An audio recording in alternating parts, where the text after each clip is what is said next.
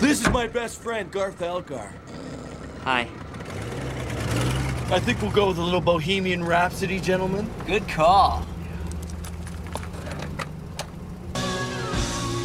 Hey guys, welcome to Overcrest. I'm Chris, And I'm Jake. and we have a very excellent, bodacious, totally awesome episode for you guys today. yeah, so Chris, you have been putting this together solo. And Yeah. I am excited to hear what you have put together and tell you why you're wrong. That's fine. Um, I am not. And here's the thing: is this is the the the top ten of my top twenty cars in movies of all time list. Th- okay, but this is not the top 10. This is a two part series. Right, top ten of top twenty. So this is one or twenty through eleven Right. today. So this is, yeah, Yeah, yeah. the bottom The bottom of 10 the barrel. of the top 20 there are so many cars in, movies. There's so many. There's a ridiculous amount of cars. So I had to sift through and watch a bunch of movies. And then as I learned more about the cars and the characters in the movies, I had to keep shuffling the list around. And So we're going to cars- cover 10 cars from movies. Right. Okay. How many of these movies did you watch? Uh, I've seen or have watched all of them. Okay. Okay. So there's movies that I hadn't seen that I needed to watch, and then I rewatch scenes from. Do you want me to tell you if I recently watched these as we go I, through? I'm curious, like if Okay. you had to review these as you know part of your research. Yes. Well, either that or I watched, sat on YouTube and watched clips Sure. of yeah. different parts of the movies. Okay. I'm really excited. I read scripts, like parts of Oh, scripts, wow. like pages to like try and find lines and quotes that I liked, and I had to go get them out of the movie. It's Yeah. uh, it's it's been fun. It's been really really fun. I've I've enjoyed it um whole wholeheartedly. so can I ask what your criteria? okay, is? so I thought when I started doing this that my criteria would be cars that had personality Right. in movies, not just So it's almost part of the plot. It's Part of the almost plot. a character in itself. It is a character. It has its own byline, 'Kay. basically. And then I was like, well, I really want, I like this car. I think this should be higher up on the list. So then I just kind of threw my own criteria out of the window and just built the list how I wanted it to. awesome.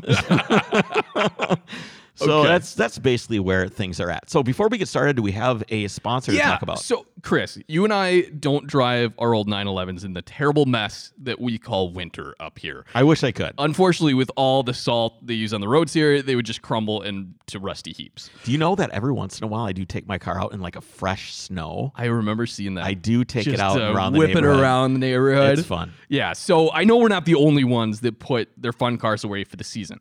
So why not invest in a WeatherTech indoor custom fit car cover? WeatherTech is more than just floor mats. So I don't know about you, but it seems like somehow, inevitably, a stored car always turns into a storage shelf in its own right. you Yeah, know what I for mean? sure. It's like well, maybe in your garage. I don't stack things on cars. well, it's like the treadmill you never use in the basement, and like somehow that always becomes like a clothes hanger. well, you're just talking about flat surfaces in general. exactly. So, a WeatherTech indoor custom fit car cover protects your vehicle, shielding it not only from dust and moisture, but also from those inevitable scratches that seem to happen if you set anything on your car. Sure. WeatherTech has covers for over 50,000 vehicle variations and assortment of cover options to choose from. So head over to weathertech.com to find a car cover for your vehicle's make and model. And also be sure to check out weathertech.com slash overcrest for a chance to win one of 20 $20 gift cards they're giving away to our listeners. Right on. I actually need a car cover, so maybe I will look them check up 'em out. about doing that because I just I, I have a gravel driveway. and Yeah. every time someone pulls in the driveway, all and if my garage door is open, all that dust just ends up on my car. So it would be nice to not have to quick detail it over and over again. Good point. So all right, so we're gonna move on. This is my number twenty on my list. Okay. So in 1975 to 1979, the American Motor Car Company Yes. made the AMC Pacer. Okay, the Pacer. Now you know this car, I right? do. kind of gremlin esque, Yeah. kind of like so. The, The Gremlin was also AMC, right? yes, so the body of this car, believe it or not, is thirty seven percent glass. like when the the shape- wow. Yeah, because I yeah. remember it being, it's like a fishbowl. Yeah, it was icon of the 1970s. In the Okay. May 1976 issue, Car and Driver dubbed it the Flying Fishbowl. Oh, so I wasn't far off. You were not far off. Motor Trend magazine, one of many that pictured the car on the cover, said it was the most creative and most people oriented auto born in the US in 15 years. Now, if you think about this car, think about was what was right before this. 10 years ago, before that was the Mustang. Sure. and the Camaro and everything. And then all of a sudden, you just have this thing that looks like a blob that fell off of something else. So what was it was Road and Track that said that? It was Road and Track that said that. What was the car? I'm curious. They're referencing 15 years ago that was the people car before this. I have no idea. You know? in April of 75, Road and Track road tested the Pacers' appearance and described the Pacers' appearance as bold, clean, and unique. Even Okay. when it's going 60 miles per hour, it looks as if it is standing still. Wait, that's the opposite. That's the opposite. of what you think. it's the opposite of what you think it would Okay. be. So this car essentially made Queen cool. What? Again. Phil, um, if you're gonna spew, spew into this. You know this movie, Jake. Easy come, easy go. No, you don't know this movie? I haven't. this is Wayne's I was World. gonna say Wayne's World, but I Wayne's have only World. probably seen like parts of it So years ago. my number 20 on this list is Garth's Mirthmobile. the Mirth. The Mirthmobile is the name of this car. Um, Mike Myers didn't even want to do. You know the shot from this when you think of this movie. Do you know Okay. the shot? It's the blue Pacer. Right. It's got the flames on the side. Okay. It's got the licorice dispenser. I do not. Okay, I definitely don't remember this. It has a licorice dispenser in place of the dome light, where you just pull licorice, like rope licorice, out of the dome light. And this, one of the reasons that this car is so cool, is that it really ties in with rock and roll and made Queen cool. Because for a while, if you've watched, have you seen the new Queen movie? Yeah. they weren't cool anymore. I suppose There was Oh, yeah. a period of time where they were not cool. And uh, Wayne and Garth basically rock out with their buddies in the, the in the Mirthmobile, which is the baby blue with flames down the side, Okay. dorky looking car. Uh, Mike Myers didn't even want to do the shot, which was them rocking out and singing. Why is that? the- You'll never afford it. he said, I did so many different shots and we mounted the camera different ways. Mike was complaining that his head hurt and he needed Advil, and they were both saying that the scene wasn't funny, and why are we doing this? But Really? here's the thing is that the scene from this movie is one of the most iconic rocking out in a car scenes of all time. it truly I is. need to go back and watch this one. 'cause Yeah, I Mike- can't tell you one where. No, that's okay. There's a lot of people that probably know exactly what I'm talking about, though. Mike Myers calls Wayne's World the ultimate suburban heavy metal North American experience. Wow. Yeah, it's one of rock and roll's most iconic moments, and this car was a part of it. The the juxtaposition between the dorky car and the epic music really, really worked. Because this, this car is super, super dorky. Now, Well, it One looks thing- like it's standing still, going 60 miles an hour. that's right. so it sold for 40 grand in 2016. oh, the movie car. Movie car It sold for 20 grand in 2016. However, Is this hold on, earlier? is this going to be a theme going forward where you find out the history of what happened to the cars? I'm, I, I did where I could. Where I Okay, could. interesting. Um, there's a few 40 cars that we grand. know. Okay. And there's a few cars that we don't know what happened to them as well. The, the this car also just before it sold for forty grand, sold for only ninety six hundred on Pawn Stars. no. One hundred percent. Some dorky looking dude sold it to the guy on Pawn Stars for. I wonder if 9,600 then it was bucks. on the show and someone's like, I need that car. I see. The thing is, is that a lot of these cars you don't understand why they're not immediately valuable. okay. which I don't because this movie was a huge hit. Yeah. Wayne and Garth Wayne's World was on Saturday Night Live. Mike Myers and uh, Right. what is it? What's his name? Dana Carvey. Uh, that sounds. I hope that's right. Right. I'm not sure if that's totally correct, but I mean, it was a big deal. It was on Saturday Night Live all the time, and they had this big movie, and it was the most. There's been a lot of Saturday Night Live spin-offs. sure. Uh, I can't even uh, Night at the Roxbury, for example. Sure. This was the most successful one. Gotcha. Uh, anyway, so that's that's it. That's number twenty. Awesome. Okay. So right. moving right along. Moving right along. Number 19. Number 19. So this is something that most people might not know. This is Uh-oh. kind of like I thought the last one was a little obscure. No, this is this is pretty obscure. So have you ever watched Initial D? I know of Initial D. So Initial D is a Japanese anime cartoon Right. about drift hunters. Right. So drift hunting is from my understanding and this is one where I really wanted to talk to somebody about this that was really into the culture but I couldn't find anyone. I found uh, someone that knows a lot of Japanese people Okay. and I was told that oh, uh, Initial D is for old people now. yeah, I suppose. because it's been around a really long time and it's not Yeah. really hipping with it. But I think it really had a lot to do with An the- impact. an impact on the drift culture there of, of drift hunting, basically going around the mountains and drifting with other So people. and drift trying- hunting, that's just looking for like different roads to drift, right? Uh, I think it's actually going after other people that are drifting. It's a competition on some of these Gotcha. Japanese mountain Okay. roads. So I'll give you a little synopsis of the show, and then Yeah. we'll, then we'll move on. now We're not was gonna this a spend- series that was on for a number of years? Yeah, there was okay. there was multiple series. The car, however, in this movie is the Treno GT, which is basically the AE86 Levin. right. It's the Japanese market version of that. So um, I'll read you the synopsis here, and then you can just stop me anytime. It's if you a want to know white and anything. black car. white right? and black with Yep. Japanese writing on the side. Yep. Um, Takumi, which he, I think he's called Tak in the show, Cool. is an average 18-year-old high school student with an average job at a gas as a gas station attendant, and not so average hand in the family business.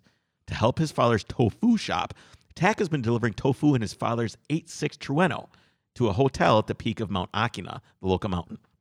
Now the the eight six is the Toyota Corolla GTS in the Right. United States. Um, they do it every night at 4 a.m. is when he delivers the tofu. Tak has been unknowingly training to be the greatest mountain pass drift racer in all of Japan. After a freak late night encounter with Kesuke Takayashi, a number two driver of the infamous Red Suns team. So there's different teams. Okay. Okay, there's a bunch of different race team or uh, drift teams. Takumi is quickly and unwillingly plunged into a high-speed world of white knuckle contests on the most dangerous mountain passes in the Gunma Prefecture. Assisted by the local Akina Speed Stars team, his slightly obnoxious friend Itsuki, his somewhat shady girlfriend Natsuki, and the sage words of his father, chain smoking father, ex racer Bunta, he'll need all the help he can get to outwit and outmaneuver Jan- Japan's most talented underground drift racers. So, in the beginning of this, Okay. Tak doesn't know anything about cars. Okay. His But dad- he knows how to drive. Not, Oh, no, no? he does Okay. not. So, what his dad does is he takes a cup of water Okay. and he puts it in the cup holder. Yeah. Don't spill the water. is the Ah. entire is the entire theme here is don't spill the water on your way up the mountain. So he's driving and he's trying to get to his delivery time and not spill the water. So that's Uh-huh. how he kind of low key teaches himself how to Sure. drive is that is Oh, that's cool. slow is fast, right? Yep. So if you're doing jerky things, the water spilling, it's Yep. not really working out. So TAC basically joins Project D, another drift team, eventually. Um, so each team focuses on like front wheel drive, rear wheel drive, all wheel drive. And there's all kinds of uh, Evos and Skylines and What year? Like what genre? Well, this is like This is early l- two thousands. early 2000s. Yeah, Okay. yeah. And it's all Japanese, so you got to watch it in subtitles if you want to watch it. Um, I can't play any clips because you would not understand any of them. it's just a rad story of a tofu delivering kid becoming king of the mountain in a car that at the time everybody makes fun of. Oh, really? And when he finally learns how to drive, yeah. his dad goes, ta da, and pulls out this twin cam uh, Toyota engine and puts it in the car for him. Oh, cool. And It's really, really, really cool. It's worth watching if Did you're a you go car back guy. and watch a bunch of I, episodes? I or, like, a watched some. synopsis? Yeah, I watched some a little bit to, I to should check look it at out. that. That is cool. It's uh, it's worth a look. Um, all right, so number eighteen. Number eighteen. Citette un rendezvous. Yes, I own this on DVD. Tell me what you know about this movie. So it's supposedly a guy doing a high speed run through Paris at like 4 a.m. Balls to the Sunrise. wall. Sunrise. Sunrise. Yep. Yep. And it they claim it's in some Ferrari. It's a Ferrari 275 GTB.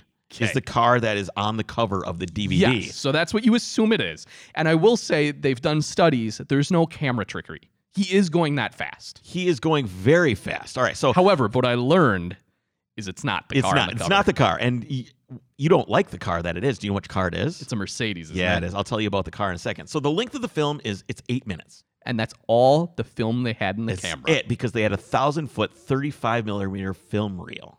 So cool. Yeah. So Cloud Le- Cloud Leloch, filmmaker, says that he would have used the Ferrari, but he needed a vehicle that would not shake and vibrate the camera so much. He says now that he used a Mercedes Benz 450 SEL 6.9. That particular car had a special hydropneumatic suspension that helped keep the Ah. camera level. City officials rejected his application to close the necessary streets. Undaunted, he decided to do it without permission and take his chances And the film is so much cooler because of it. because of it. Yep, reducing the risk by shooting at 5:30 on a mor- on a morning in August, the month when almost all of Paris shuts down for vacation. So he tops out at 146 miles an hour in this film. Wow. Um, apparently, the top speed actually achieved was around. He he says it was a 146, but the top speed actually achieved was 200 kilometer, kilometers an hour in the 1.3 kilometer Avenue Falk, which I don't know. I just thought it I was can funny that- picture it though because it, you see these lights flying by these intersections Yep. and they're all red, and So he's he- just flying through at Yeah, 140. so he had spotters oh, with walkie-talkies. Yep. But here's the thing. All their batteries were dead. So he, so he did the run without the spotters. He just they didn't say anything, so he thought it was just fine. Oh my So goodness! The woman at the end of the film Yes. was his uh, was his girlfriend. It was Miss Sweden. Oh really? Yeah, so it she was- was Miss Sweden. she at was the Miss time. Sweden, Gunelia Frieden. I couldn't find any real pictures of her. You know, She maybe- looked like a babe. she w- clearly was a Because babe. the whole plot of the movie is he's racing to Le Te- the rendezvous, the rendezvous, the rendezvous with, this the girl. That's right. Um, people were exhilarated by the action, but morally outraged by the method. Yeah. I can't say I blame them. Lelouch confessed to being the driver. Of course, it was my film, and I was fully prepared to take the risks. He was also arrested for his exploits. I remember something about this. They right? took a look at the film, and the chief of police called me in. He read me a list of all the offenses I'd committed. It was never ending. When he finished, he gave me a black look and asked for my driver's license. Uh, a few, uh, he contemplated it for a few moments, then gave it back with a large smile on his face. He said, "I promised I would take your license, but I didn't say for how long." I was stupefied. it was a symbolic punishment. Then he added, "My d- children love your little film.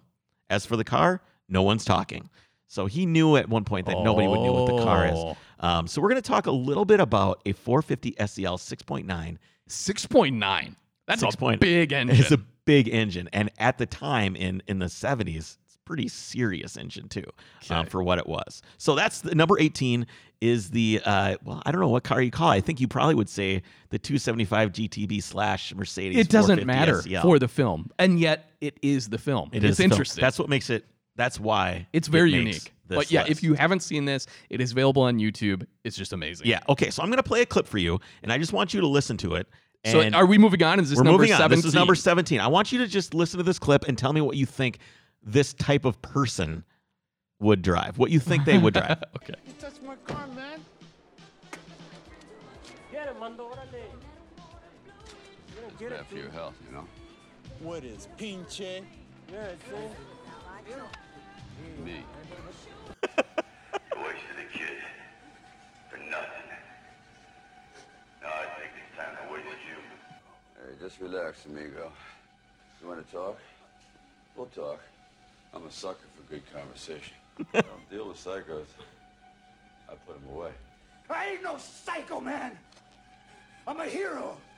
You're looking at a fucking hunter. I'm a hero of the new world.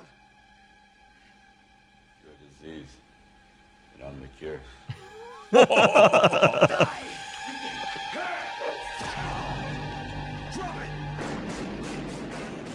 So What's always funny is in these movies, somebody goes, drop it, and then they shoot him immediately. yeah, you didn't really give him a chance there, did no, you? no. So if you had to guess, you're going to get it wrong. But I just want you to guess maybe who the actor is. I know. Okay. This is Stallone. It's the one I can't remember the name of it, but he's got the aviators and the matchstick. That's right. And he has the old hot rod. It's like a uh, lead sled, like the Plymouth lead It sled, is. the 40s thing. It is right? a 1950 Mercury Monterey. Yes. So Silver, Sylvester Stallone, he plays Lieutenant Marion Cobra Cobretti. Cobra. Cobra Cobretti That's in it. Cobra. The acting in this film was so bad that the film received widespread criticism by every reviewer Oh, and seemed to be destined for an early video release. However, car fans loved the Merc. And the movie Uh. debuted in the number one spot, holding it for a couple weeks, becoming a financial success. So it's this one literally was about the car. It's the only thing that saved. It's the only thing movie. that saved the movie. So this Yeah. is like a movie-saving car. Um, the That's a car big looks deal. exactly like a human version of the character from this movie. if, if I mean, it's it's very very good. S- obviously, Stallone is a badass in this film. Isn't it like set in the future or something? no, no, no, no, no, no, no, Oh, no, no. okay. Oh. It's mostly set in a grocery store, to be honest. Um, the car looks other than the car chase. The car looks exactly. Um, oh, sorry. Stallone is just a badass in this film, and Okay. he drives the.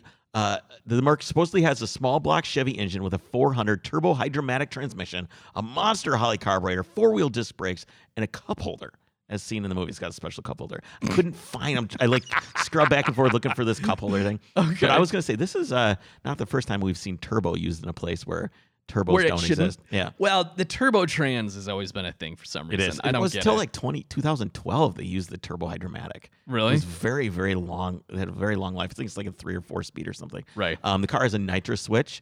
So he flips the nitrous switch in the movie when he needs to get away. Uh, it's the car's chopped. It has lots of chrome, big hood spoiler, um, a huge Mallory tachometer. The car spends almost as much time in the air as it does on the ground in this which movie. it's a lowrider, right? yeah, and it is So low. It's got it's the just- moon discs over Oh, the yeah. wheels. You know, it's uh, Not really the car you'd think you'd be jumping. but they do repeatedly. so they built four of these cars, and they were built by Dean Bryant. And Dean That name Bryant sounds familiar. Yeah, so he built a lot of cars for famous people, and he Okay. still builds cars every once in a while. His big break came in 1955 when he got an order to make a 32 Deuce Coupe for the future classic of B movie. Uh, Fame, Hot Rods from Hell, which I could not find, but I Oh. could not find it. Things took off from there with Dean's cars now having been in everything from American Graffiti, Yup. Cobra, uh, Paula Abdul and Alan Jackson music videos, and of course his movie, his cars were in the Gone in sixty movies, which is the the, the Mercury that's in Gone in sixty seconds. You mean the cor- the uh, Mustang? No, there's more cars in Gone in sixty seconds than the There's Mustang. more than just that one. so I thought it was kind of neat. This guy built these cars. Yeah. so it's kind of neat to have a, a guy build the cars, and it's not just a I prop do know the car. Mercury you're talking about now in Gone in 60 Seconds. Yeah, it it's- shoots flames That's at the correct. casino. That's correct. Yeah. So they have a it's it's not a prop car. These are real cars. Which I Yeah, they're think real is- hot rods that were built. uh, which I think is really. I, I forgot I was going to send you pictures of everything as we went Oh, along. well, let's do this. Yeah, let me plus bust out my Your handy dandy picture picture situation. program. picture machine. Hey, Yeah. so you listed a couple more movies there. Is Yeah. American Graffiti on your list? no, Really? no, Really? really. All right, where what are we on here? This is seventeen. So I'll send you a picture of this thing, so you can have it. So you Why can isn't- comment. The coupe. Yeah. Yep. And we'll So I'm post all looking at we'll the post all these Cobra's pictures car. up so you can take a look. All right, let's move on. Why do I remember it being purple? It's not purple. No. It's All gray. right, so number. 16, why is American Graffiti not in your list? I have no idea. Never came up for me. Didn't. I don't know. Never came up for me. I think that's a big omission. What car? It would be Milner's 32 Coupe. I have no idea what you're talking John about. Milner's 32 Coupe. Nope. And there's the missing scene. So it depends on which version of the film you see, whether it shows him at the gas station unbolting his side exit exhaust or not in preparation for the race against Harrison Ford in the 55 sedan. Not in my list. I may. Uh, Both of those are iconic cars. all right. Well, we'll see. It, it- if I haven't heard of them, they're probably not more iconic than anything that's on this list, which is things that Mm. everybody will have heard of. You know, give us some feedback if you think I'm wrong. Send us a message. Yeah, I think All right, there should be a spot for it. number sixteen. Hold on. Before we go too much further, Okay, what do we got? let's talk about Oberk Car Care. Oberk is your premier source for detailing compounds, pads, and polishes. With 15 years of experience, the engineers at Oberk have made a simple, holistic system that really takes the guesswork out of paint correction. You can use it on anything from Milner's 32 Coupe. Or you could use it on Chris's Porsche that you just did this weekend. I think you used I their did. product I to do a actually little uh, polish. just I didn't use. They have a cut and they have a polish. Right. I didn't use the cut because I didn't think my car really. well, you needed just it. got it painted. Yeah. So I just it was some fine scratches that I Yep. got rid of. Awesome. So be sure to check them out at oberkcarcare.com and use the exclusive code OVERCREST to get 15% off any order over $35. And they'll toss in one of their famous Eagle Edgeless towels for the Overcrest fans. And as you know, if you go on Instagram right now, we're holding a contest for this month of September Yep. where you can be entered to win this same kit that Chris received and used. Uh, you have to follow both Overcrest Podcast as well as Obert Car Care, and then post up a photo of how much help your paint needs. So I Someone want to post- see some really bad paint pictures. out Someone's there. posted one up. I'm like, whoa, there's not much saving. I asked if Yeah. it was the surface of the moon, basically. Yeah. Uh, Well, be sure to post a photo of your paint and tag Win Oberk for All a right. chance to win. So number 16, and this is where a lot of people's love for BMW started. I know what you're gonna say. That's right. Um, it wasn't quite like that for me. For me, it was a different movie, which we'll get into later, is where my love for BMW started. But Okay. many, many, many people think that this is the best BMW advertisement that has Klein ever existed. Owen, Cl- I'm sorry, Clive Owen and Madonna. What was the name of that short? Star. Star. But that's not what we're talking about. oh, really? We are talking about Transporter. oh, We say this so, so disappointingly. Is the Clive Owen thing in there? We'll talk about it later, but it's not on the list. See, I'm already dis- Seven- I'm already. No, no, it's on the list, but as it, as a movie car, the car didn't play as much of a role in Star. Really? Nah, I don't think it was about the car. It was about Clive Owen and Madonna, and Okay. not anywhere, Anyways. not anywhere near as much about the car as the Seven series from Transporter. So first of all, it, it was a manual. So it was an E38. It was a manual That's Seven pretty series. rare. The 750 IL in the film had a stock 322 horsepower V12 engine, and they put BMW did this. They put the six-speed in it for the movie, Oh, just for the movie. just for a movie. And oddly, in the film, they called it a 735i. Okay. Okay, so the vehicle is referenced as a 1999 BMW 735i throughout the movie to promote the 735i sales globally and in the USA. The 750iL model was not marketed by BMW for mass market appeal and was very expensive for the time, but they wanted to sell the So they called it 735. this other thing, but it never came with the manual. no, of course that's not. in the movie. Correct. That's stupid. What what are you talking about? This is you have to imagine It's cool that the manufacturer made it for the film, right. but why not just make a special edition then? Never Charge going a, charge They a would- bunch more. because they probably would have to go some through some sort of regulate regulatory something or another. Don't blame BMW, blame Germany. Hey, I don't like it. Okay, so Statham takes extra good care of this car. There's many films where parts of the film where he's like got a little Polishing it he's just and- got a little s- spray bottle. and He's like wiping down the glass and stuff like Okay. that. There's even a scene when he's washing the car, and he's very very particular about his jobs, as you'll hear here. You can count. I'm impressed. Now drive. Rule one, never change the deal. Deal was transportation for three men with a combined weight of 254 kilos. Yeah. Well, this is a new deal. An extra 80 kilos means we'll not make your destination on the gas I have allotted. So we'll stop and get more gas. Every stop we make exposes us. Every exposure increases the risk of getting caught. An extra 80 kilos means the Coney shock absorbers I installed for this job are not Oh man. Little plug for Coney. uh, chasing us. Which means if there is a chase, we lose our advantage, which also increases the possibility of getting caught. I don't want to get caught. You don't want to get caught. drive the car, man. You're gonna catch a bullet to the brains. And who's going to drive? Shut this asshole! I drive! Not without the ignition code you won't. 254 kilos. That was the deal.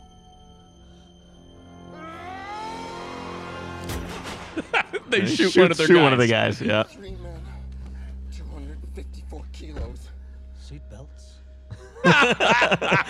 So you just understand that he's just like He's this like cool super er, particular. super particular, super calm. Put Coney, you know, he. So here's the thing: if he put Coney's on the car, Uh-huh. he's the one that put the transmission in. oh, I If you see. think about For the, movie, film. yeah, because he's modified. Okay. He's modified the car. I see how what you he mean. wants so it, will work for the plot. so it'll work for the plot. Um, but I wanted to talk about Star a little bit too. Okay. Um, there was a follow up by Clive Owen and another for release of something else. Did you see the second one? They did a whole series of those. Yeah, but did you do? Did you see the new one with Clive Owen? What do you mean new? There's another one, like a modern version. like, Oh, in- no. From 2016. Yeah, neither did anybody else.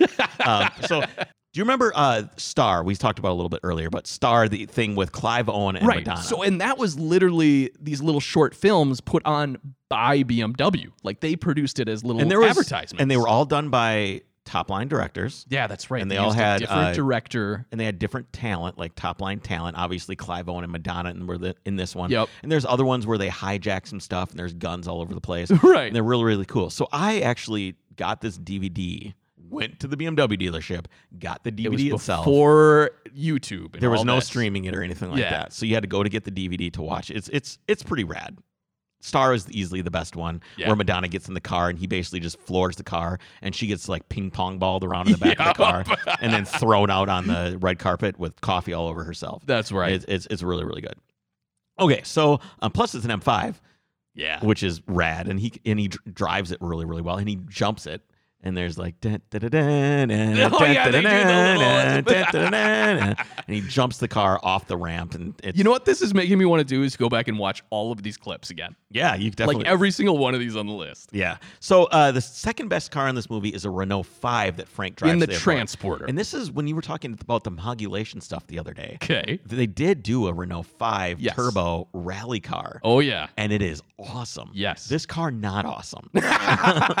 Frank drives the hell out of it eventually. Just So who is like Frank in the movie? the Give me- transporter?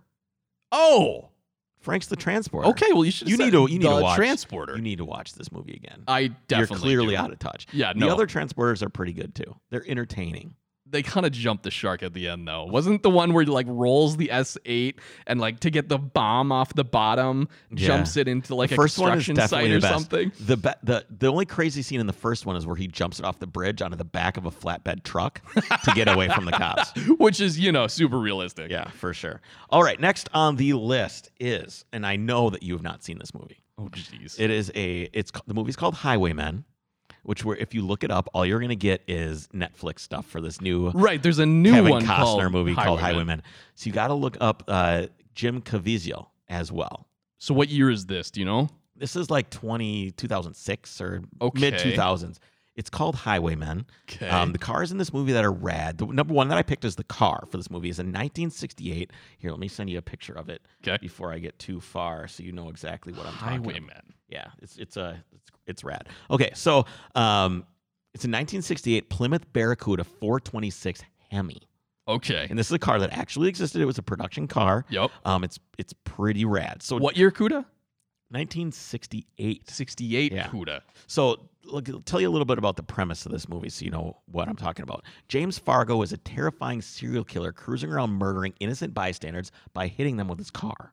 Is he driving the CUDA? No, he's driving an old Cadillac. Okay, I see that so, here uh, too. Rennie, played by Jim Caviezel, that guy's name Caviezel. It's got a Caviezel. I don't know who Lu- it is. He's got to play Jesus in the one Jesus movie. Oh, the passion? yeah, Oh yeah, that guy. yeah, that guy. Um, he, he, uh, t- Madman becomes hellbent on avenging her death by chasing him down. So he pursues the guy in his '68 Plymouth Barracuda, ends up putting Fargo in the hospital and himself in jail. Unfortunately, Fargo, the Cadillac guy, Yep. comes out of the hospital with all sorts of biomechanical prosthetics and. And builds himself right into the murderous 1972 Wait, what? Cadillac Eldorado. Really? Yeah. So he basically has like a prosthetic arm that attaches to the steering wheel and jeez. stuff, and his foot attaches to the gas pedal. 'Kay. It's pretty rad. So the that's the basically these two cars, the chase scenes are killer. They're really, really, really, really good. And the Cadillac actually has a lot of personality. The movie, terrible. Yeah, it doesn't sound terrible. Great. So it's conveyed through the dialogue that the car is in fact the ultra rare 426 Hemi car, of which roughly 50 were made for Wow. super stock drag racing. Yeah. The car it used was actually a run of the mill 340 Barracuda dressed up to look like a Hemi car. Obviously, they're not going to destroy a 150 car. Um, the- Even the- it being a real CUDA though. yeah, the, the vehicle department went through great pains to make the conversion look authentic. It features a wood grain Hearst pistol ship. Uh, pistol grip shifter, Right. Um, like ones found in the later e-body Cudas, fiberglass front fenders, hood, massive correct hood scoop. Uh, more The hood dialogue scoop on suggests that these it has is nuts. more dialogue suggests that it has had its body acid dipped and most of its extraneous weight taken out of it, as the real Hemi cars did. The Hmm. 1972 Cadillac Eldorado is a freak too. Fargo basically is the car, and in terms of scary movie, car, movie cars, this one is right up there. And he's, that thing usually has one headlight as it's driving around. Oh yeah. and that's always always really really. Uh, What really creepy. about the truck from that stupid movie with was it Paul Walker? Uh, where- Not on the Candy list. Cane. No, You know what I'm talking about? no, not on the You list. don't? I think I do, but it's not on the What the hell list. was the name of that? They're driving around with the CB. We've already got a truck on the list. We don't need another one. Okay, I'm just saying for like scary character trucks. not on the vehicles. list. Yeah, not didn't Okay. didn't didn't make it. Didn't make it. Okay. But so we have a much scarier truck on the next episode. We do. That's much much scarier. And Okay. this car actually is quite scary. So this is a cool movie because the the cars are basically perceived as good and evil. Sure. So you've got the Hemi and you got the Cadillac. One is good, one is evil, and they're doing battle with each other. Usually you have like a really good car or a really evil car. You Yep. don't necessarily have two characters that are both cars that are battling each other throughout the film. There's one other iconic movie I can think of. Go for it. It's Bullet. that movie sucks. The Charger and the Mustang, Good and Evil. That you just movie- described it right there. First, I agree with you. We'll get there. It's a very slow movie. That movie is very slow. that movie is terrible. That other the other terrible movie that I can't watch that's like motoring icon movie is Le Mans. I watched it start to finish once. How did you not fall asleep? I don't know. It's absolutely Once. awful. All right, so number 14 on the list. I'll send you a couple photos here. So you All know right. exactly what I'm what I'm after here. So number 14 is Yes. yeah. You can't have a list without this. you cannot have a list without this for sure. We play a little music while we Yes. while we listen, while we go through this one. People know it already. They must, and if you don't, you need to. Yeah. All right, so the car. Do you know what the car is? It's a 70 Malibu. It is a '73 Chevy 73. Chevelle Malibu. Right. So the car isn't necessarily spectacular. It's really not even that special, but it defines the protagonist so well. Yeah. The movie is all about the character and how he relates. Even his jacket that has the scorpion on it has meaning. The driver makes a phone call in the movie to the main antagonist, Bernie. In this phone call, the driver says, You know the story about the scorpion and the frog? Your friend Nino didn't make it across the river. So the driver and Nino are the scorpion and the frog in this movie. So what is Scorpion and the Frog? Okay. The Scorpion and the Frog is an animal fable about a scorpion asking a frog to carry him across the river. And this is you didn't know the movie was this deep, No, I didn't. but you you will get I it knew now. there was a ton of symbolism. There is but so I didn't. much, and that's what makes the car so good. And I'll get to that. Okay, I'm Scorpion gonna- and the Frog, I'm the going to explain fable- that. I'm going to explain a little bit of the movie, and then we'll get into why the car is cool and why. Should we why it's- actually tell people what this movie is? You didn't say the It is drive. Drive. I just figured it was so obvious. Drive with Ryan Gosling. Yes. The Scorpion and the Frog is an animal fable about a scorpion asking a frog to carry him across the river. Okay. The frog is afraid of being stung during the trip, but the scorpion argues that if it stung the frog, the frog would sink and the scorpion would drown. Right. So, yeah, give me a ride. I'm not going to sting you because I'm going to drown too. What happens in the fable? The frog agrees and begins carrying the scorpion. But midway across the river, the scorpion does indeed sting the frog, dooming them both. Why? When asked why, the scorpion points out that it is just his nature. Uh, The fable is used to illustrate the position that the natural behavior of some creatures is inevitable, no matter how they are treated, no matter what the consequences. It is also used to illustrate that a person, frog, is to blame for the trouble they are in if it was caused by associating with another scorpion they know to be no good. so the scor- is Ryan Gosling the Scorpion? he is the scorpion. The scorpion jacket marks the driver as the scorpion. Whenever he is doing illegal or immoral activities in this movie, he, has, the, jacket, jacket. on. When he's with Irene, who is his love interest Yep. in the movie Irene, He never or trying to does. help her ex, I think it was her, his ex, uh, husband, he is not wearing the jacket. Interesting. He ends up fucking up his dreams by violently killing someone in front of I- Irene Yeah. in the elevator scene. Yeah. Okay, so he's in That the, is an intense scene. there's a lot of intense scenes in this movie. So basically, he's with this girl who doesn't know His life. his life who is he, he's basically He's a getaway driver. he's a getaway driver that's right but he also kills people Well, when he needs to. when he needs to i mean he's a when he needs I don't think he's a hitman, no he's though. a speak softly and carry a big stick kind of guy Whole movie. whole and movie a toothpick. so basically so he's riding this After elevator I watched up. that movie, I started doing the toothpick. did you really thing. i Oh, almost yeah. Oh, want to do a matchstick because of cobra Yeah, no. You got to just have the toothpick in your mouth Yeah, now. yeah, I- that's not a bad idea. So um, he basically kills this guy in the elevator in front of his love interest. Well, Irene. because he sees the guy has a gun in his coat and is coming up to their apartment to kill him. right, Right? Right. Isn't that the That's the, basically the it. So premise? he- So, he's like, well, I got to defend her, and he has no choice. there's this great part of this elevator scene where he sees the gun in this guy's jacket. and slow and he- motion pushes he her back. But what you did you notice that as soon as he does that, he steps a little left. She goes into the light of the elevator. He goes in Oh. into a complete shadow in the elevator. It's really really cool. The movie really basically is a story of the driver who in the end has to make a choice between his past and his life and being a real hero, a real human being. good reference to the song. Well, Very it- good. I think that's why they chose the song. Because think about it. In the end, what does he do? He puts on the mask Yeah. to go do basically to go kill the uh, the, The bad guy. And what does every hero do when they go do what they're gonna do? They put on a mask. Okay. So I think he's Like a trying to be. superhero? Yeah, I think he's trying to be a Alright. hero. I think he's trying to be a hero. Yeah. and do But so do the, right car thing. itself, though. Okay, so with all this symbolism, the car he drives becomes important. Yeah. The car represents in a tough economic choice for a protagonist with a mysterious and dark past. Uh, he might have to make this choice. So this is a car. It's not an expensive car. No, there's nothing flashy about it. It's in primer, the Yep. whole movie. It's flat paint, no grill. Uh, it's very, very basic. It makes it seem uh, like it's definitely built for the guy that's going to speak softly and carry a big stick. What I love is the scene where he's in his small apartment, no TV, nothing, and he's just rebuilding that big four barrel carburetor. Yeah, exactly. Just rejetting it. Yeah. And I'm like, yeah. So when Nicholas uh, Reffin, who's the director, Yep. um, told Gosling that he could pick out his character's personal car. That's right. After several choices were weighed for pros and cons, Gosling made his final decision and one day took his director to a local Los Angeles junkyard. yes. There, he pointed to the 1973 Malibu, which was promptly purchased by the production team. The cost? $2,000. Gosling's relationship with the Malibu only began there. It was towed to a warehouse where Gosling tore the Malibu completely down to the frame and rebuilt the this entire is car himself, so cool. except for the transmission, which was I don't do transmissions either. Yeah. Gosling felt the exercise gave him insight into the type of patience and skill his character would have to exude in the multiple Wow. scenes where he was seen working on the cars, and further gave him a personal connection to the car. The car is low key, really cool. It's after the muscle era, barely, in the midst of the 50 mile an hour speed limit, oil embargoes, and of course, it was right around the gas crisis. hmm But if you think what Chevy was, uh, think about what Chevy was about in the 80s. Maybe it wasn't so bad after all. The car wasn't so bad. Yeah. So the movie is the movie car is often identified identified as a Malibu. Malibu was a Chevelle trim line that year, Yes. not a model. The mo- car, movie car looks more like a Chevelle Laguna Colonnade hardtop coupe. Oh. Okay. Okay. So the Laguna Colonnade Coupe was a new trim pack for 1973, and it was top of the line.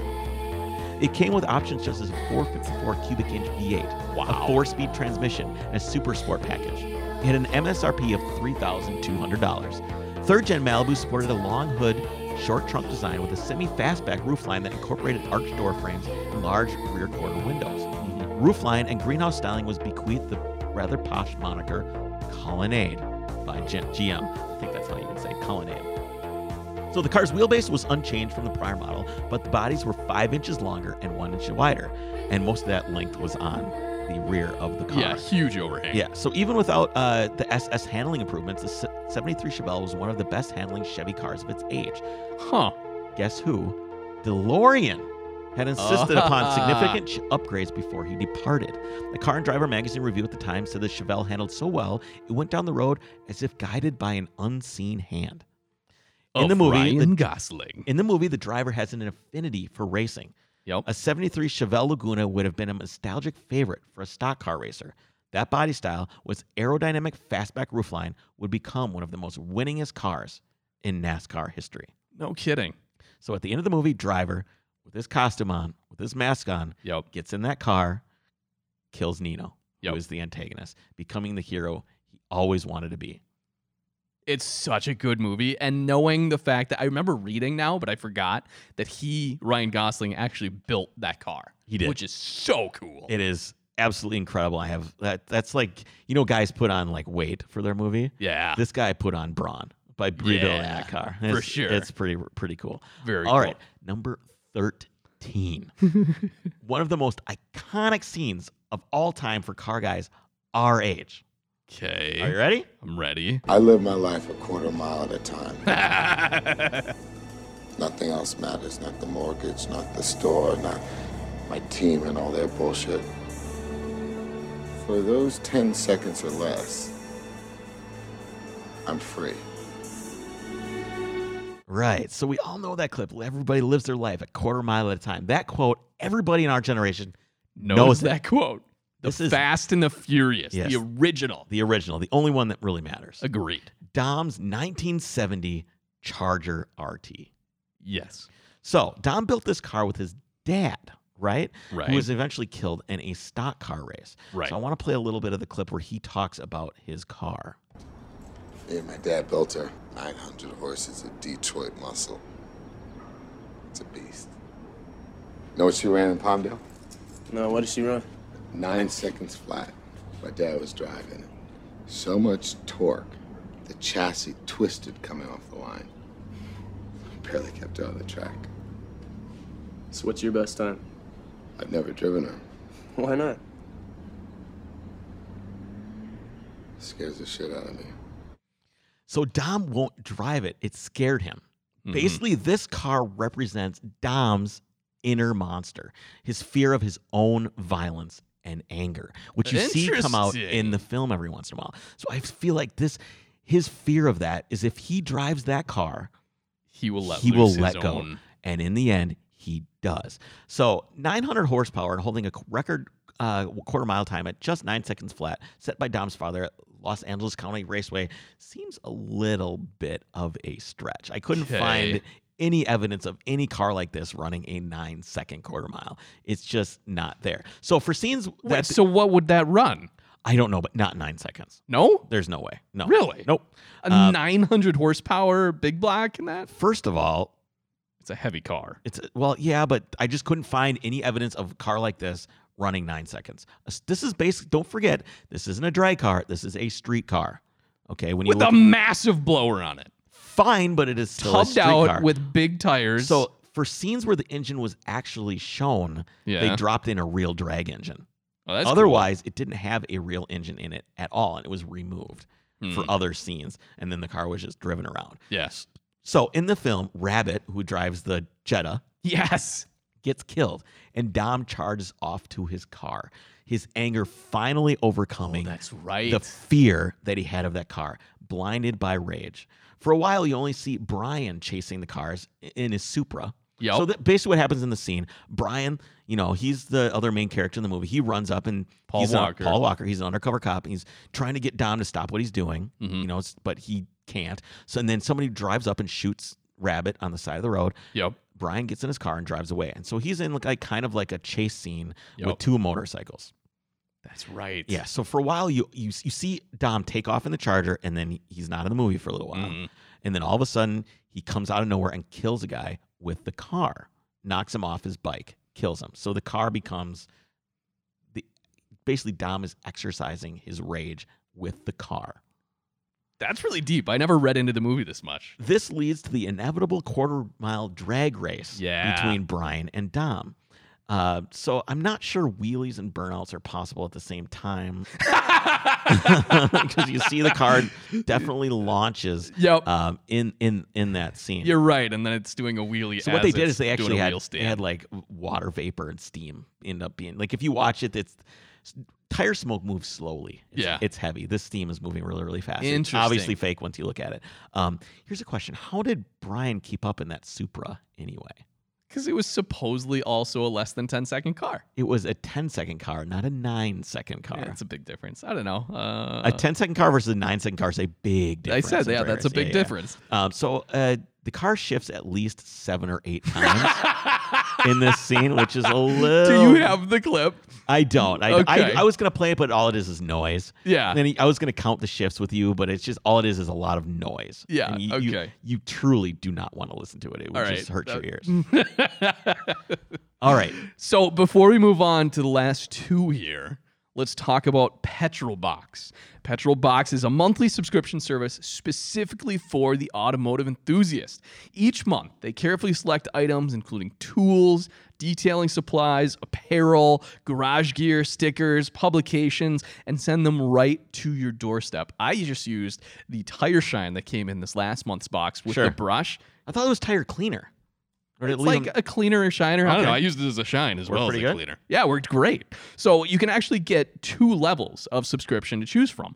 The Petrobox Basic costs less than 20 bucks a month, while the Petrobox Premium gets you even more gear for $39.95 a month. So be sure to check these guys out at mypetrolbox.com and use the code OVERCREST at checkout to get $6 off your first month's order. Okay, so before we get to the last car of the day, which is it's kind of a long one, this one might take a little bit more time. Okay. Do you disagree with any cars on this list so far? I only disagree with omissions. I don't know what necessarily we would have to fill you in. have to keep in mind there's so many. I And, uh, know. doing it as like a, a sequential list down to one. I is, know, like it's gotta be nearly- difficult. It's nearly impossible. near. I shuffled this list around so many times, so many times. Okay. Where I'm going cars to went wait from- until next week to see what isn't on the list that I Okay. think should be. Okay, that's And then fine. I'll berate you. Okay, that sounds So good. Oh. far, though, this is very interesting. Okay. So number eleven. Yep. I'm gonna play a clip, and you will know what the movie is by listening to the clip. But I, I think it's really cool. I cut it down a little bit. Okay. Just in in uh, with time in mind. But this just gives gives a setting for the car and the movie. I remember the road warrior, the man we called Max. To understand who he was, you have to go back to another time, when the world was powered by the black fuel, and the desert sprouted great cities of pipe and steel. Gone now, swept away. Here's a So- question. Quick question. Yeah. Now that we're moving on to electric cars, this future is impossible. yeah, good point. Yeah. For reasons long forgotten, two mighty warrior tribes went to war and touched off a blaze which engulfed them all. Without fuel, they were nothing. They'd built a house of straw. The thundering machine sputtered and stopped. Their world crumbled. Men began to feed on men. On the roads, it was a white line nightmare.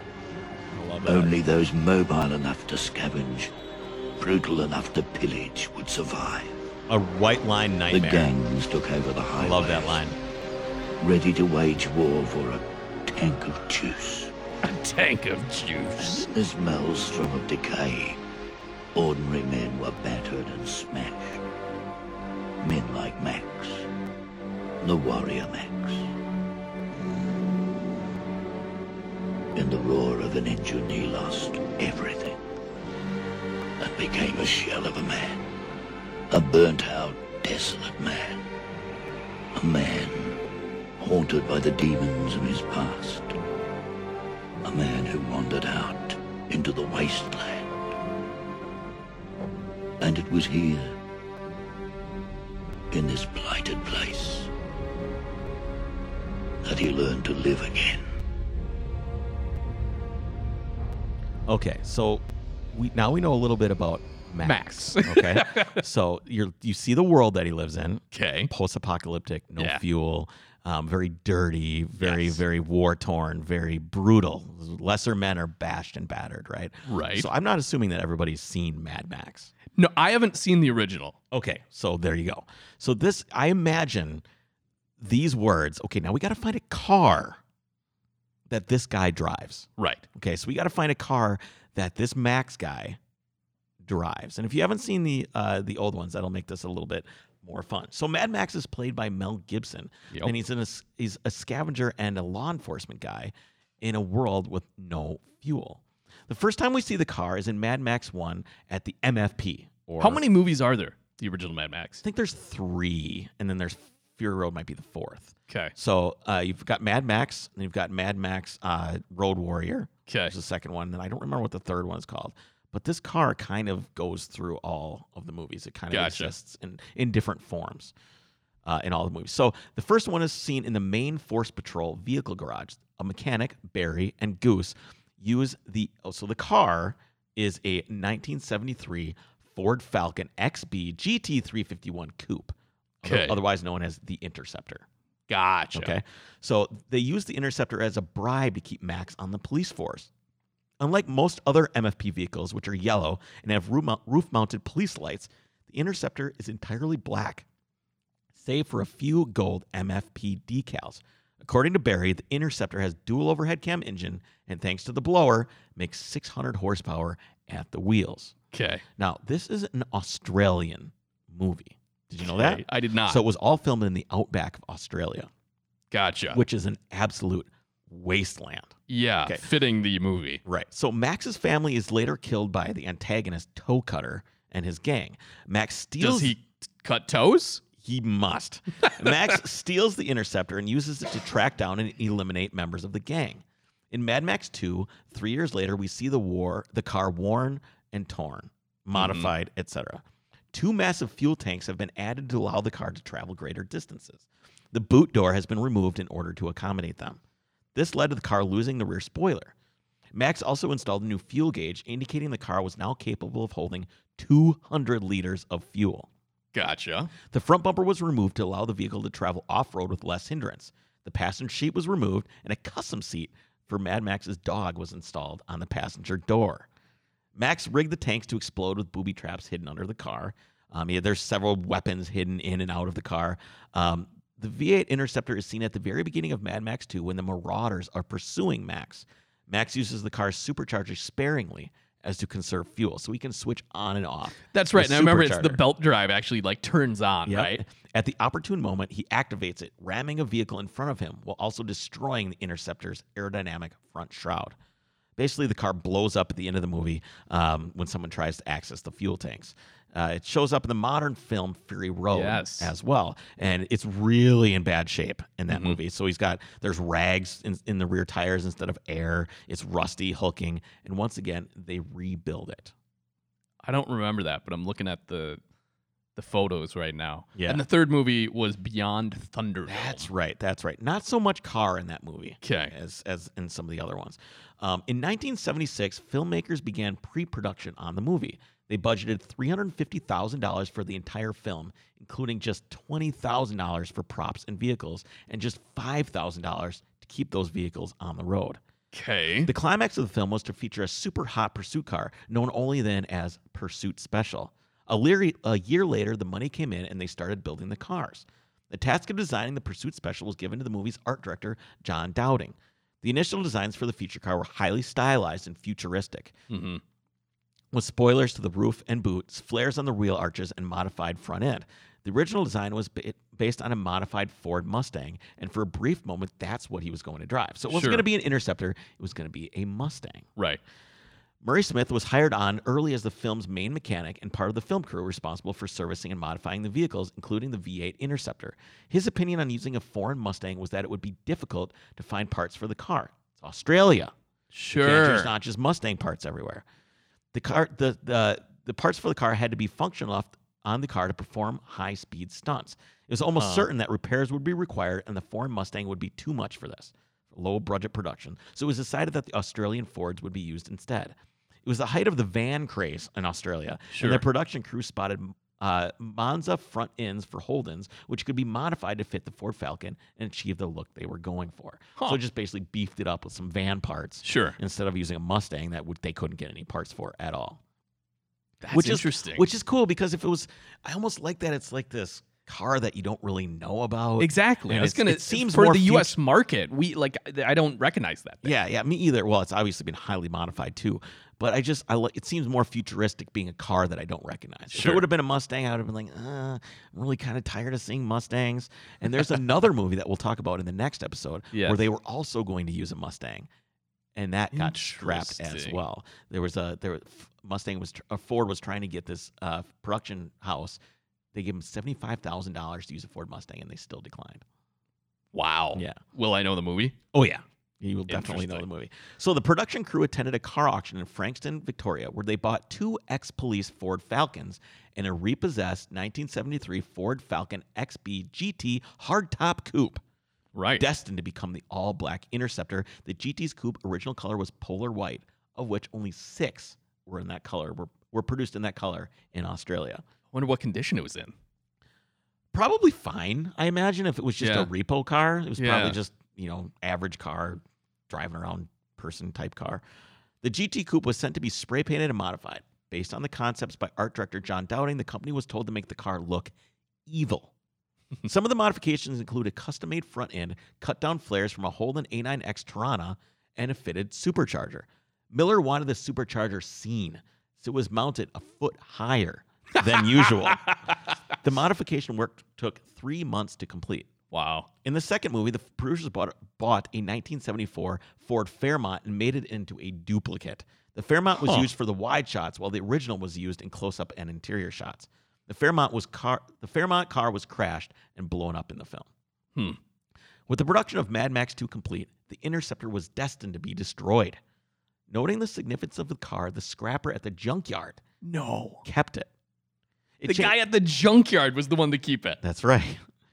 Like He's like, wait, you Okay, guys are actually We are looking at this from hindsight, right? know, This was you're an right. Australian movie that just Wasn't happened. a it big was, It wasn't deal. Uh, a big deal. Mel Gibson was a nobody. Yeah. At the time, this is Mel Gibson was no one. This is way before Lethal Weapon and Yeah, I everything suppose. else, right? It changed owners a couple of times before ending up in the front of an Adelaide scrapyard. The Interceptor sat for three years and was in bad shape when Mad Max superfan Bob Forsenko discovered it. He bought the car and restored it for $25,000. He contacted Murray Smith to verify the car was genuine. Smith had engraved his initials under the interior door trim. It was the real thing. Oh, cool. It's now in a museum in Miami, completely over restored. Mm. Because anytime you see pictures of this thing, it's ratty. Yeah, it's dusty. It's dusty. It's destroyed. And now it's all shiny. I and now bet. it's all shiny. And I skipped one. I Uh-oh. went straight to 11. We missed number 12. Okay. So should we do 12? Yeah. We'll do 12? All right. Where's my clip? Hold on. I thought you were missing one because I know the show prep you did. Yeah. And at least to me, this one is actually more iconic than Mad Max. Okay, number 12 since we skipped since we skipped it. Okay. All right. So, I'm going to play a clip and you will know what this car is immediately. Larry, can you tell Vincent what it is you'll need? Something very fast. Audi S8, something that can shove a little bit. I'm going to have it for you by the afternoon. I'm also going to need a nitrous system. I've got the, got the specs.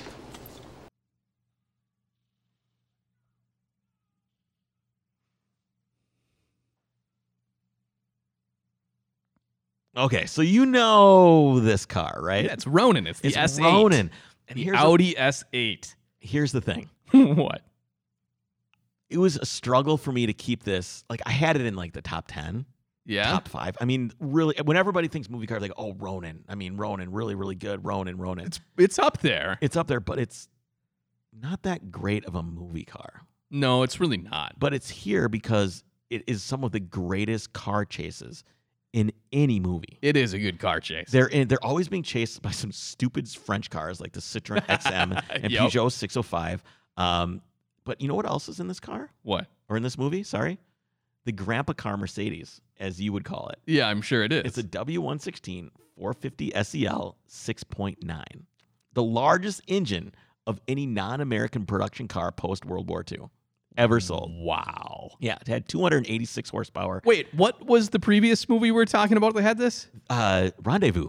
That's the car that they filmed on. Rendezvous. Oh, okay. Yeah. Yeah, so they he used basically a 286 horsepower one of these as well. The car Okay. cost forty thousand dollars in 1975. Wow. And Jean Reno, who is the French actor, is the one that drives the Mercedes. Oh, okay. And have you seen the professional? Yes. Leon the professional. Yes. that's him. Yes. So he is. Yeah, cool guy. Excellent in that movie. Also in this movie, lots of see. That's the thing is this is almost a um, car movie. Yeah. The S8 is the kind of like you you see. It's, It's the doing one four- you notice and is the one you notice, but also kind of behind the scenes is this awesome driving that the woman does in an E E34. Yes, that's right. 535i. the chase. Right. The director John Frankenheimer is said to be a fan of M cars and did not want to wreck an original M5. So it's Okay. kind of got some M5 parts on it, and everybody says that it's an M5 in the movie. It's not. It's a 535i. So why isn't this car higher on the list? The car is a tool here, not a character. It's a great movie chase, Yeah. but not a great character in the movie. No, it's not. So number twelve. You know what I remember about that movie is the woman flashing her high beams to go through traffic. Yeah, in the And that's BMW. like the first time I realized because I, I this is before I ever got my license. What year was this movie? I have no idea. It was before that. And I was like, 1999. wait, I knew that was like the high beam, low beam, but I didn't Yeah. Oh. know you could flash it. So I was like, yes, I'm gonna like flash everyone going through traffic. You're the guy. I'm You're the that guy. So th- it's excellent film. It- They're flying through Paris and Nice. Uh, it's tight locations. Transporter must have used this movie as inspiration. Oh, for sure. If you look at the chase scenes in Ronin and you look at the chase scenes in the first Transporter, they're very, very Some similar. similarities. Very similar, except that Ronin is much, much, much better, which is why it's way ahead of Transporter Yeah. on the list. So that's 20 through 11. All right, I there are some that better be on the top ten. All right, And I I'm won't gonna- even mention them. I'm going to keep a straight face. You just say some that you think should be on the top. Okay. Uh, either the old or the newer Italian job. That's a movie, not a car. The minis. Okay. That's a bunch of cars, not a car. So that's a no. That's not a no or a yes. One I know because you teased it Back to the Future, the DeLorean. Okay. Bullet, the Mustang, and maybe even the Charger. Okay. This is a straight face, isn't I it? know it is. I can't. Well, that and the microphone's in the way. So it's- there's no tell now. I'm trying to. There are so many too. If I was There's to a sit lot. down, yeah, These so this list is obviously the cars that I like. Yeah, it's subjective, Right? So it's sub- it's completely subjective. I really wish. I, I mean, could it's do- it's just too bad you're not more opinionated. Yeah, right. um, yeah. So that's it. I mean, that's twenty till eleven. That's all we. That's all we got. I like it. Well, be sure to uh, let us know on Facebook and Instagram what you think. Yeah. If, if I'm missing something, you know, you've got another week before I do the top ten. Maybe I'll throw something in there. Ooh, there you go. Yeah. this will turn into actually there's the top 30, so we have 20 more. It turns out. no, I pared this down pretty well. It was hard because it's just there's so many cars. And next episode, I've got some interviews coming up that Oh, I have cool. to record. I have to still have to call and interview one. Number one and number two on this list. I'm going to interview the stunt driver, and he Oh, drove. wow. And he drove both cars in the film. Very cool. So we're going to talk to him, and they're decades apart, which is kind of cool. I, I I email I emailed him. I'll tell you the story later. I'll tell you the story when we get there. Next Um, week. I'm really excited. I'm for looking it. forward to it then. All right. Uh, thank you guys. I really appreciate you listening, and I hope you think I'm right. yeah regardless uh, be sure to check us out on patreon as well patreon.com slash overcrest and leave us a review wherever you're listening to our podcast with that we will talk to you next week all right see you monday